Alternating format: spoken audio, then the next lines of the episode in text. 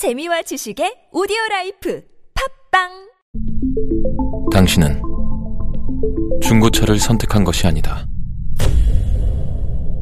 당신이 선택한 건 최초라는 자부심이자 경계 없이 누리는 편리함이며 BMW만의 격이 다른 책임감. 당신은 BMW의 선택을 선택했다. BMW 프리미엄 셀렉션.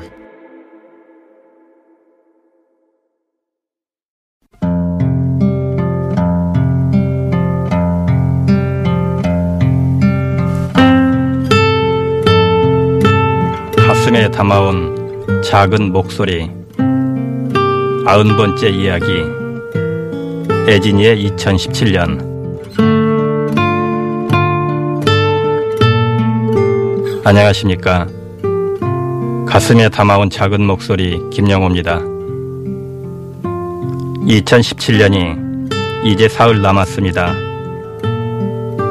해마다 이맘때 지난 시간을 돌아보면 특별하지 않았던 해는 없는 것 같지만 올해는 유난히 더 우리에게 의미가 큰 한 해였죠.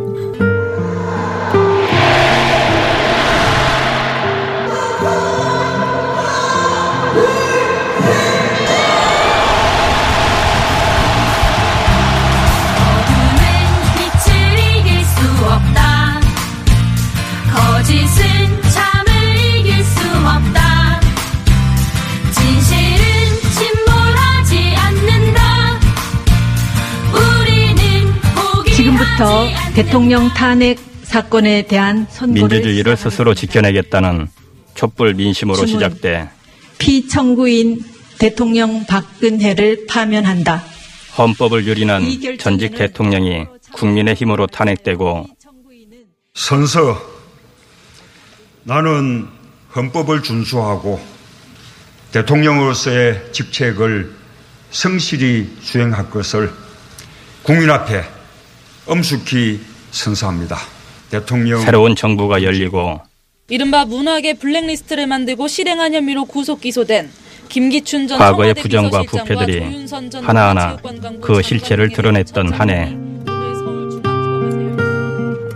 여러분의 삶에서 올 한 해 가장 기억 남는 일은 뭔가요?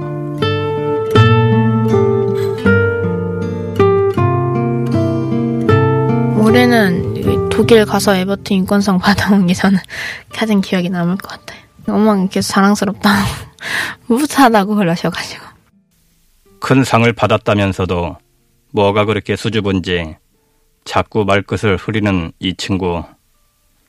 세월호에서 살아나온 장예진 양입니다. 예진이는 지난 12월 5일 독일 베를린까지 날아가 에버트 인권상을 받았습니다. 에버트 인권상은 독일의 공익단체인 프리드리히 에버트 재단이 인권 증진에 공헌한 개인이나 단체에게 수여하는 권위 있는 인권상인데요. 올해는 우리 촛불 시민들이 구 수상자였죠.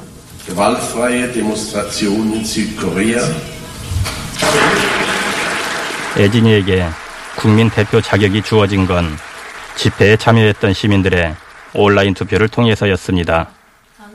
시상식이 열리던 날 단상에 올라 수상 소감을 말하던 애진이는 세월호에서 탈출하여 살아남은 당시 단원 고등학교 2학년 1반이었던 강예진이라고 합니다. 촛불을 든 시민들이 대한민국을 참 변화시켰고 당차고 멋졌습니다. 저는 지금의 대한민국 그런데 민주주의 우리와 만난 자리에선 의외의 이야기를 하더군요. 처음에 이 에버트 인권상을 저보고 대표로 받아달라고 제가 들어왔을 때는 촛불 집회를 제가 많이 간 것도 아닌데 제가 받지 했는데 천일 때 거기서 발언을 했었는데 광화문에서 그것도 영향이 있었던 게 아닐까 생각해요. 제가 원래 이렇게 하는 거를 별로 안 하고 싶어 했었거든요. 근데 그때 천일 때 제가 광화문에서 그거 말하고 나서 바뀌었었어요. 세월호 천일이면 촛불 민심이 한창 뜨거웠던 올 1월 초였는데 지난 1년 사이 애진이에겐 무슨 일이 있었던 걸까요? 무엇이 애진이를 이렇게 다시 일어나게 하고 앞에 나서게 하고 크게 목소리를 낼 수 있게 바꿔놓은 걸까요?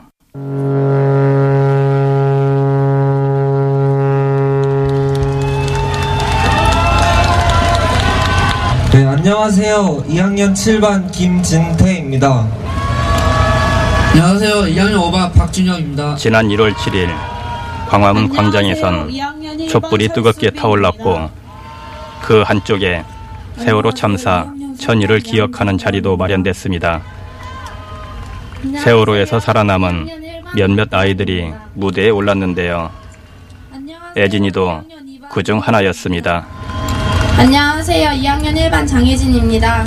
저희가 여기 이곳에 서서 시민 여러분들 앞에서 온전히 저희 입장을 말씀드리기까지 3년이라는 시간이 걸렸습니다. 친구들이 너무 보고 싶어 사진과 동영상을 보며 밤을 새기도 하고 꿈에 나와 달라고 간절히 빌면서 잠에 들기도 합니다.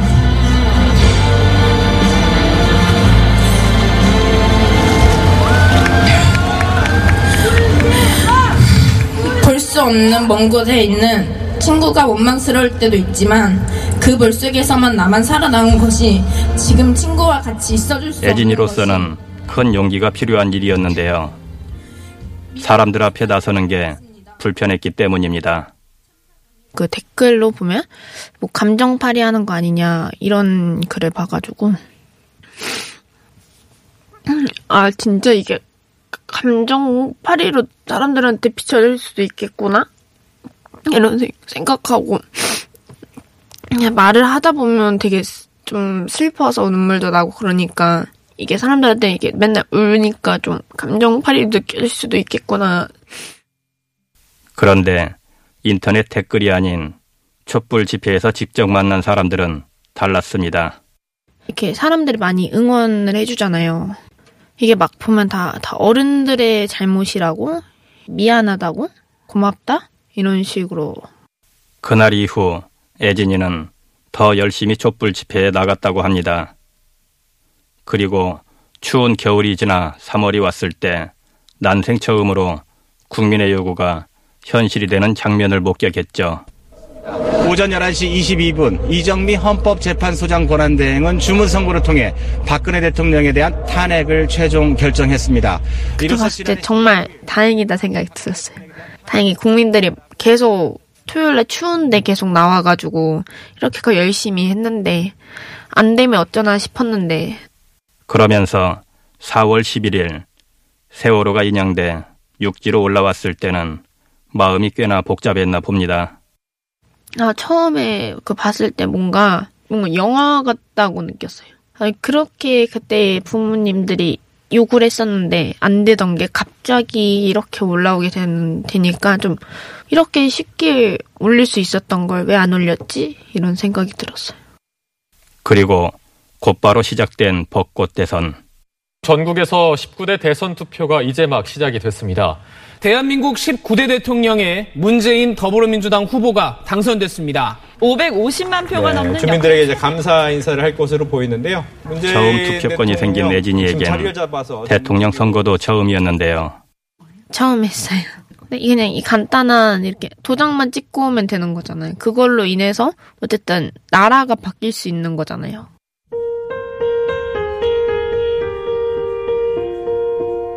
새로운 정권이 들어선 이후 우리 사회는 많은 변화를 겪었습니다. 그만큼 이어지는 사건도 많았고 여기저기서 다양한 목소리들도 터져나왔죠.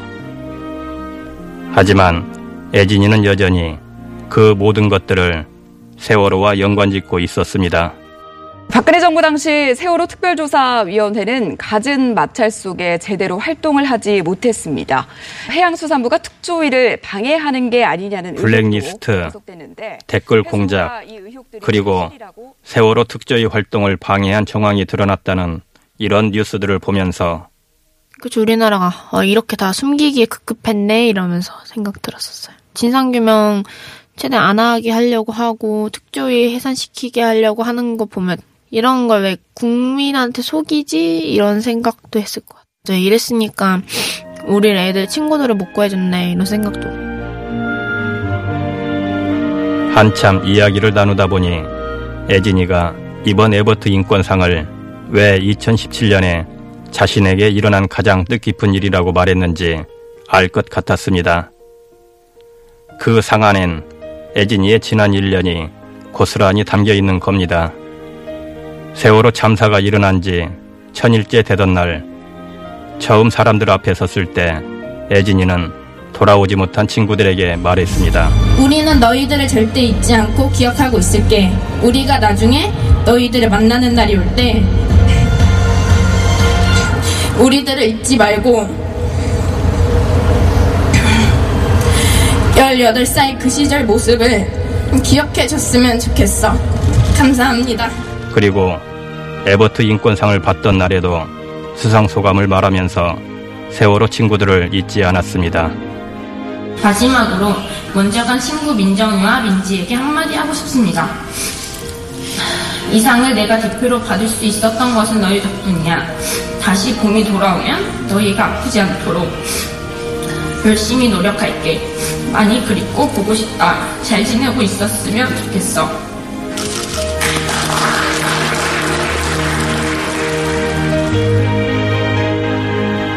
지난 1년 시린 겨울 수많은 촛불들 속에서 민주주의 의미를 온몸으로 느끼고 제 손으로 직접 대통령도 뽑아보면서 애진이는 단원고 생존 학생에서 희망을 이야기하는 21살 청춘으로 훌쩍 자라 있었습니다.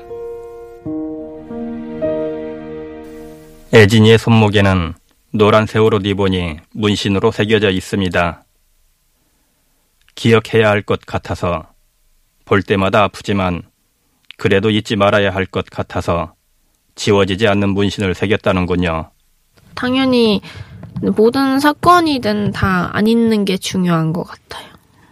이 사건이 잊혀지면 그 제 친구들도 잊혀지는 거니까 그래서 안 잊혀졌으면 좋겠어요. 이런 애진이의 마음 멀리 있는 친구들은 알까요? 위에서요? 아 모르겠는데. 음, 근데 음, 고맙다고 생각해주지 않을까요? 그래도.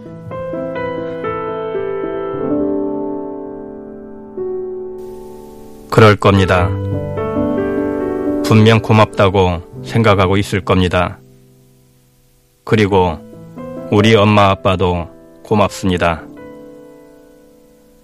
2014년 4월 16일에 멈춰있던 시계를 다시 움직여 2017년을 힘차게 살아낸 너희가 참 고맙습니다.